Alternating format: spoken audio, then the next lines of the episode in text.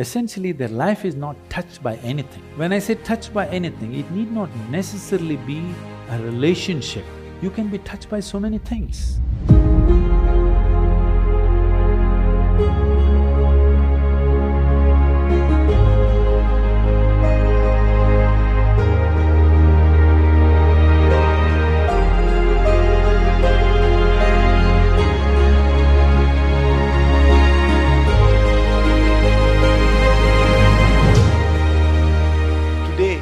Medical science has reached a level, uh, Sadhguru, we really do not have to touch the patient.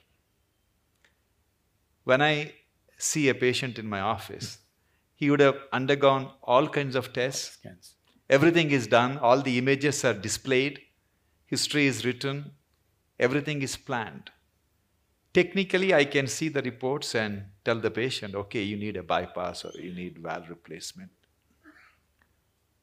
But I always make it a point to take my stethoscope, put it on the chest, listen to the heart, look at the patient eyes, put my hand around on his shoulders, touch the patient, and then explain to them what is going on and talk to the family. I personally feel that touch is the, has the most healing power than anything else what we have invented.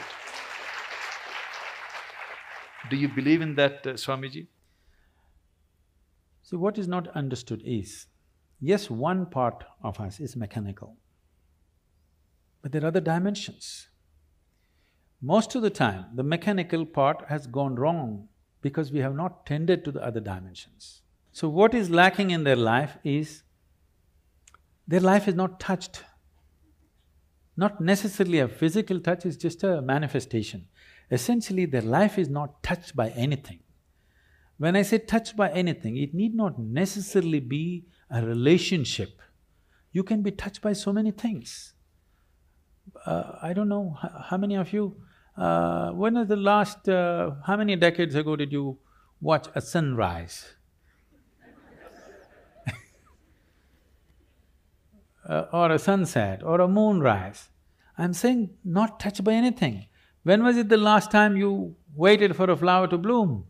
No such thing. When is the last time you paid an attention to a butterfly or a leaf or a flower or another human being? You're… Of course, you don't like faces, you like the Facebook. I'm saying contact with life, whether it's human, animal, plant life, or just elements around you, just that. How many people even take a moment to even look at the food that they're going to consume with a little bit of involvement, or are they touched by it? No. So at last, either a doctor has to touch it or in the end, undertaker will touch you. you know, somebody will touch you, things gone bad, somebody has to touch you. So, does touch have a relevance? Tremendous relevance. Touch need not always be physical, it can be in so many different ways. If you are not touched by life, you are a dying life, you are not a living life. It may happen to you after some time, but it's happening, you're in progression. Because what you call as life, even in the physical level, it's uh, it's medical knowledge for everybody now.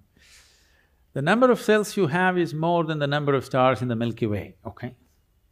Every day, over six hundred million billion cells are dying and new cells are being born.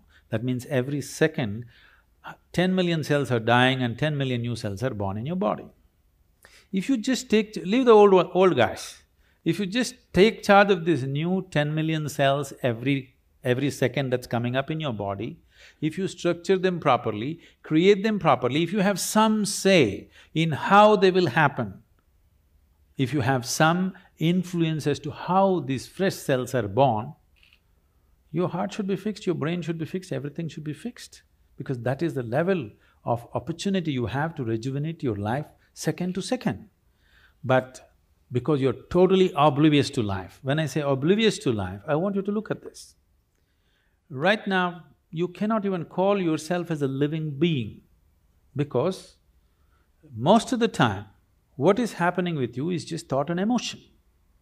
Thought and emotion is just psychological drama.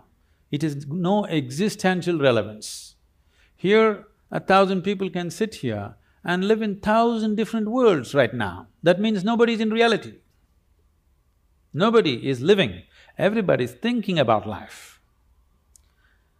Psychological space, what happens, has unfortunately overtaken the existential process of life. You do not experience life, you're only thinking and reacting to situations around you. Thought and emotion is dominating everything. So right now, today morning, sun came up on time. You don't think much about that. Okay, so what? now you need to understand, if sun does not come up tomorrow morning, within eighteen hours, all life on this planet will largely cease as we know it. So I'm telling you, sun came up on time today morning. I want to hear appropriate noises. Yeah. None of the planets in this solar system collided today. In the whole universe, no accidents. In this endless cosmos, no accidents, everything going right. But you have one nasty little thought crawling in your head and it's a bad day. I'm saying you completely lost perspective with life. You lost perspective as to who you are. It's a kind of madness. So once you lose perspective as to who you are and what is your what is your space and status in this existence, you are a sickness by nature. It's not the doctor has to diagnose you, it's already on. One day it will manifest to a point where his instruments or his touch will tell him, but it's already on. The process is on. When it goes beyond a point, he'll give a prescription or a surgery. But the process is on, you're working hard towards it